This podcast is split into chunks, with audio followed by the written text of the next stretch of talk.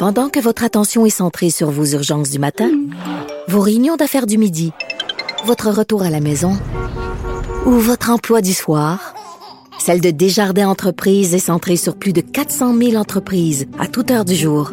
Grâce à notre connaissance des secteurs d'activité et à notre accompagnement spécialisé, nous aidons les entrepreneurs à relever chaque défi pour qu'ils puissent rester centrés sur ce qui compte, le développement de leur entreprise. Ici Ricardo. Et Émilie, marchand d'IGA. On a envie de vous inspirer à bien manger. À moins de 5 la portion. Suffit de repérer les produits valeurs sûres et de les cuisiner avec une de nos recettes. Les valeurs sûres, c'est bien pensé, hein? Bien sûr! Détails sur IGA.net. Le, le commentaire de Félix Séguin, un journaliste d'enquête pas comme les autres. Alors, Félix, tu as eu un petit scoop ce matin. Jean-François Guérin de LCN disait ça. Donc, tu as annoncé que ça, la situation s'améliore dans les hôpitaux. Oui, mais quand même, c'est faut il faut faire euh, preuve d'un optimisme assez prudent parce que Hmm. oui, on a annoncé là que ça s'améliorait. Des sources nous ont confié là que on s'apprête à annoncer l'une des meilleures journées depuis le pic d'Omicron là, pour la baisse des hospitalisations. Ben, C'est-à-dire c'est que ben c'est- je veux dire, comme dirait l'autre, on prend ce qu'on a. Hein? Ben. Alors, euh, tu vois là, le bilan, je vais te donner les chiffres. Là, Euh, il y a 346 personnes qui entrent euh, dans les lits d'hospitalisation là pour le bilan d'aujourd'hui, mais il y en a 406 qui sortent. Donc là, ça baisse de 60 d'un coup. Et là, il y a 20 patients qui sortent aussi des soins intensifs pour un total de 265. Je n'ai pas encore le chiffre des décès, Euh, mais là, on semble en- en- être en train de redescendre, si tu veux, là, de l'autre côté de cette euh, pas colline, pas montagne, de Oui. ce de ce sommet, quoi, euh, haut comme l'Everest là du, du pic euh, du pic Omicron. Et puis, euh, écoute, c'est fou, hein. Tu me parles, j'aimerais j'aimerais te parler de quelque chose que tu vis au quotidien, mais m'épancher un peu à mon tour euh, et, et sur, sur la réaction à ce à ce tweet là hier. Tu t'imagines pas j'ai tweeté ça, je crois qu'il était autour de 18h30 hier soir. OK. Tu imagines pas les réactions violentes, de dégoût, agressives, euh, euh, diffamatoires qui, que ce tweet suscite à mon endroit. Je me fais traiter de vendu, je me fais traiter de pute, je me fais traiter de tous les noms, tout y passe, comprends-tu? Parce que bien sûr, je suis à la solde d'un gouvernement dont la population est excédée des mesures sanitaires, avec raison probablement, sauf que moi, tu comprends que je suis la personne qui marche dans le grand ensemble pour faire en sorte de faire mieux paraître le gouvernement Legault. Je n'en reviens pas, je suis, ça me gaze, ça me dégoûte, ça me fait vomir Ouais, les gens qui pensent. Ces gens-là sont extrêmement agressifs. Là. Tu sais, Les messages qu'on reçoit, là, ça n'a aucun maudit bon sens. Euh, euh, moi, j'ai jamais reçu des messages aussi violents que ça. Je peux comprendre que les gens soient tannés. Mais tu sais, en même temps, là, eux autres, ces gens-là, là, euh, ils ont, euh, comment je peux dire, ils ont- on a apporté de l'eau dans leur moulin, là, parce que là, euh, il y a un, un parti politique qui est allé chercher une candidate qui dit que la vaccination, c'est de la merde, c'est une grosse cochonnerie. Alors, euh, ben, les autres, ces, gens-là disent, hey, il y a un parti politique qui se présente, qui va peut-être siéger à l'Assemblée nationale, qui pense comme nous autres. Oui, pas que ça. Il y, a, une conjoncture mondiale aussi qui fait en sorte que, euh, en fait, je pense qu'ils croient avoir raison. C'est-à-dire que là, c'est facile de regarder euh, les États-Unis, c'est facile de regarder Boris Johnson en Angleterre, c'est facile de regarder Macron en France et les autres, euh, et, et, et l'ouverture quasi complète et, et l'absence de restrictions bientôt sanitaires euh, dans certains pays. Euh, parce que là, on est dans, on est, les, les, même les, les intensivistes le disent, les épidémiologistes aussi, le, ce virus-là est différent et les autres n'ont pas le même système de santé que le nôtre laissé à l'abandon, Ben, déplore-t-on pendant de nombreuses années. Alors ça, si tu regardes l'extérieur, c'est facile aujourd'hui de te dire, ben voyez, on vous l'avait dit depuis le début, alors que les paramètres ont complètement changé. Alors encore une fois, tu comprends, c'est une forme de bullshit. Euh, qu'on reprend pour euh, se peinturer, tu sais, ou se, se, se, se, dépeindre plutôt, je voulais utiliser Mm. dépeindre plutôt que peinturer, comme étant les gardiens de la vérité depuis le début de cette pandémie-là, alors qu'encore une fois, c'est faux, c'est du baratin, c'est de la merde. Euh, je te jure, moi, je, je, je et, et je reçois des images depuis ce matin de gens qui se font guillotiner, puis de gens qui se font pendre en disant c'est ce qui t'attend. Je suis renversé à chaque fois Ben, de voir donc. à quel point euh, les, les gens peuvent avoir des propos diffamatoires pour un gars qui fait sa job de journaliste, qui publie les chiffres qui vont sortir aujourd'hui, puis qui a fait l'effort de les chercher avant qu'un autre les sorte. Non, non, mais C'est des chiffres.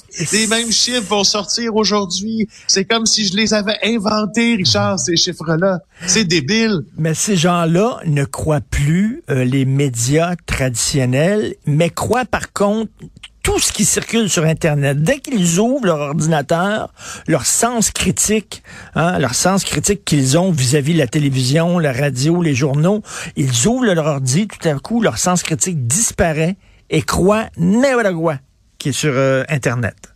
Incroyable. Ben oui, et- et c'est ça. Puis et, et- à l'inverse, euh, ils remettent en doute n'importe quoi qui est écrit par euh, des, des médias traditionnels ou des journalistes qui travaillent pour des médias traditionnels, puis des salles des nouvelles qui depuis euh, depuis des décennies là, ont fait leur marque dans le paysage médiatique où elles sont. C'est franchement, je je, fou. je suis encore renversé et je m'excuse pour cette montée de lait, mais je je c'est tu, tu vois, je, je me dis que c'est aussi l'occasion de ventiler, Richard. Non, non, mais oui, mais tu mais, mais sais, envoyer des photos de gens qui se font pendre en disant c'est ce qui t'attend, je suis désolé, mais c'est une menace de mort, là. Vraiment, si t'avais, si t'avais du temps devant toi, tu pourrais porter plainte, mais là, tu peux pas quand même porter plainte à chaque fois que Je serais au poste de police comme- à tous les jours. à euh, tous les jours. Déjà que tu es là pour ta job. Euh, C'est ça. écoute, tu disais, bon, euh, on est tanné, on est tanné du confinement. Bon, là, il y a une pâtissière du Saguenay. Je comprends les commerçants qui sont écœurés, qui doivent fermer, puis qui disent, regarde, moi, je m'en fous, je vais ouvrir malgré tout.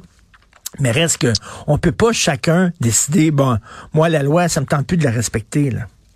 Ben non, c'est ça. Je, je, je- moi aussi, je, comme toi, là, je, je comprends et je suis plein de compassion pour euh, une femme qui a une très petite entreprise, là, une, une, une TPE, là, et qui euh, qui voit qui voit ses revenus fondre, qui voit probablement ses placements fondre aussi, puis qui voit son salaire fondre si toutefois elle est capable de s'en payer un.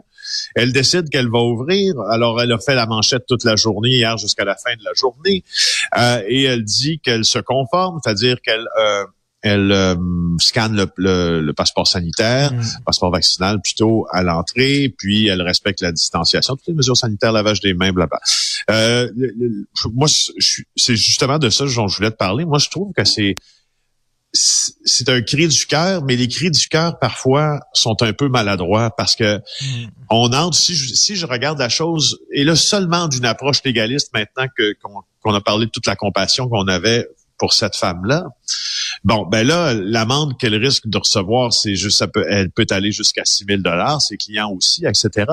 Mais moi, ce que je trouve dommage pour elle dans ça, c'est qu'aux yeux de la loi, ça la placera et si elle continue à ouvrir, comme une récidiviste. Et ça, c'est Oui. pas vrai que ça ne traîne pas dans ton dossier pendant des années. Alors, si euh, d'aventure, Madame euh, des- rencontre euh, des, là, des organismes réglementaires ou est devant euh, un tribunal ou etc., je je suis pas certain jusqu'à quel point ça, c'est, c'est- ce comportement-là envers la loi n'irait pas jusqu'à la suivre. si c'est elle ça. avait une procédure au civil contre quelqu'un, je ne sais pas jusqu'à quel point ce genre de comportement-là de quelqu'un qui a dit ben ces règlements-là, il sera pas pour moi aujourd'hui, ça va la suivre. Je trouve ça très dangereux, bien que je compatisse énormément. Non, non, mais c'est ça, c'est comme une montée de lait. Là. Elle, c'est l'émotion qui a parlé, mais il va falloir à un moment donné qu'elle garde la tête froide puis qu'elle voit les impacts de sa décision. Comme ça, tu dis, là, ça. ça peut avoir des impacts là, vraiment extrêmement importants.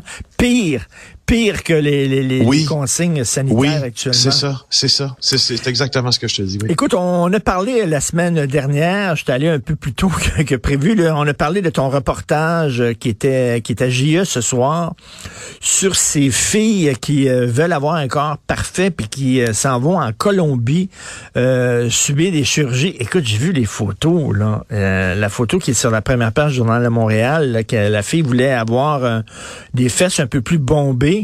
Mais taboire, là. Et euh, c'est épouvantable. Moi, moi, jamais, jamais j'aurais le réflexe d'aller me faire opérer en Colombie.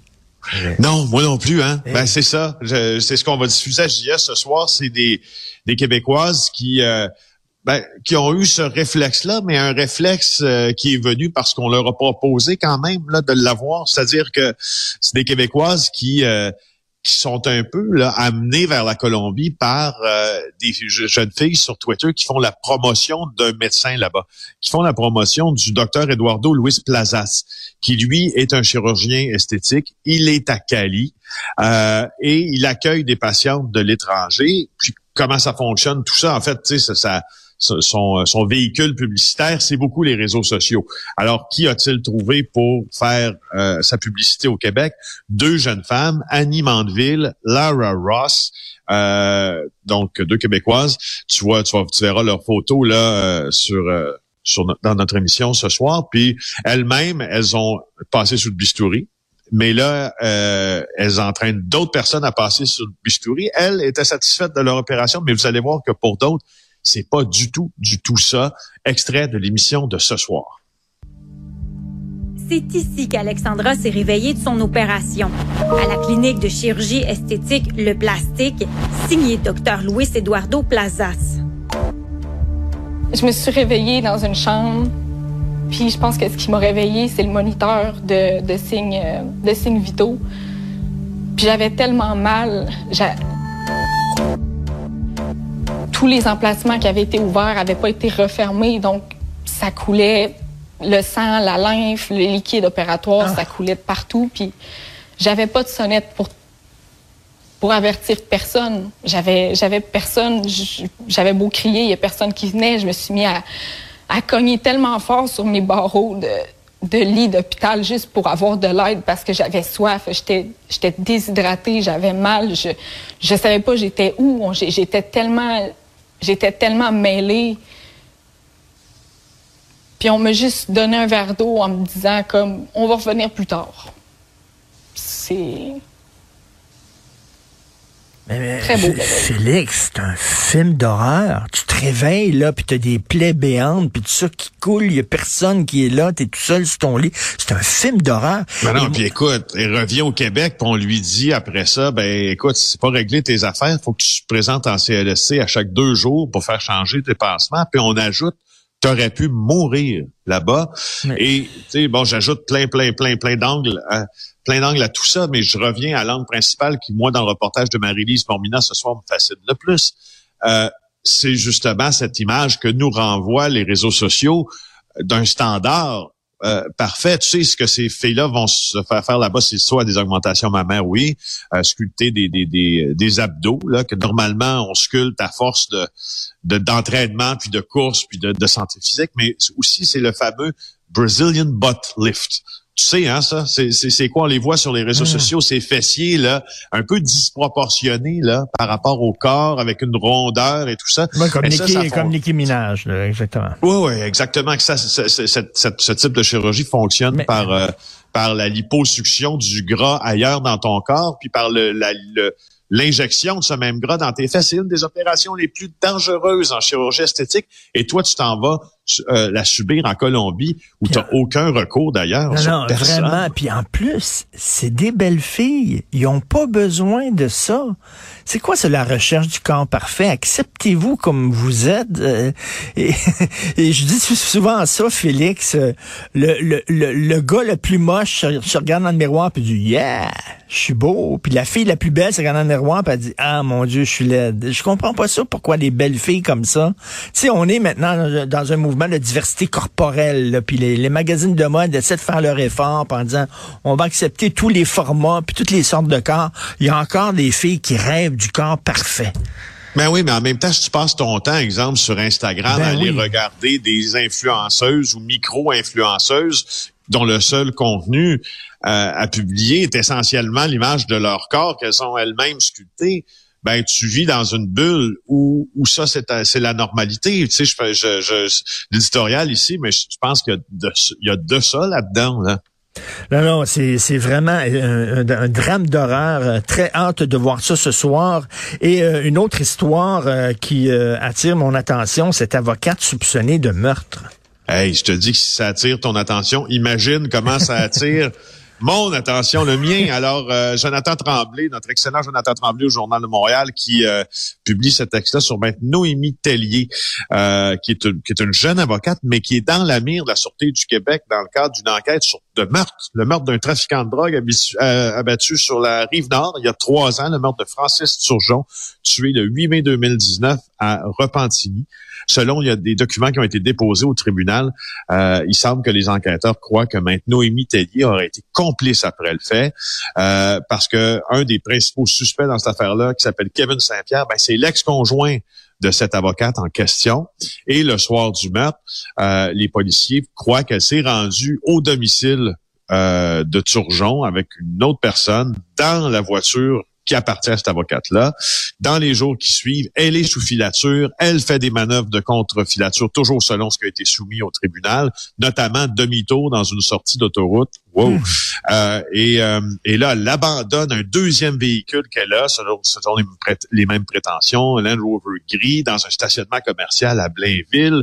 Euh, et là, les, les enquêteurs disent, ben voyons, ça, c'est une technique pour, pour laisser, comme on dit en guillemets, refroidir des véhicules suspects. Et là, ils sont en cours de, ils, tentent de demander en fait beaucoup de mandats pour avoir accès euh, au Bluetooth de la voiture, au message texte. Pas sûr que ça fonctionne tout ça. Et c'est un règlement de compte qui était signé qui portait la marque des Hells Angels. Alors moi, là, je c'est quoi, Jonathan Tremblay m'a vraiment euh, accroché avec cet article-là et m'a donné l'idée de suivre ça de très près au cours des prochaines semaines. Et écoute, encore des fusillades à Montréal. On a vu un homme de 54 ans qui, était, euh, qui a été euh, tiré dessus. Il y a eu aussi des fusillades à, Ville-Mont-Royal. Écoute, c'est pas la première Ville-Mont-Royal. Tu sais, s'il y a un endroit là qui est tranquille, c'est un cimetière à Ville-Mont-Royal, il se passe rien là. Non, non, mais j'ai vécu là, je m'ennuyais pour mourir, il se passe rien. À 7 heures, ils roulent des trottoirs, il n'y a plus personne dans les rues, tout ça. Là, tu dis, même à Ville-Mont-Royal, ça se tire dessus. Ben non, mais il y a quasiment des clôtures ben autour de ville. Tu sais, je veux dire, il y, a, quasiment des palissades autour de Ville-Mont-Royal. C'est quasiment fortifié, cette ville-là. ben oui. Euh, puis, puis, puis, puis, quand t'es rendu dans le royaume, effectivement, il y a, y a pas grand-chose qui se passe. Il se passe rien. Il se passe rien là-bas.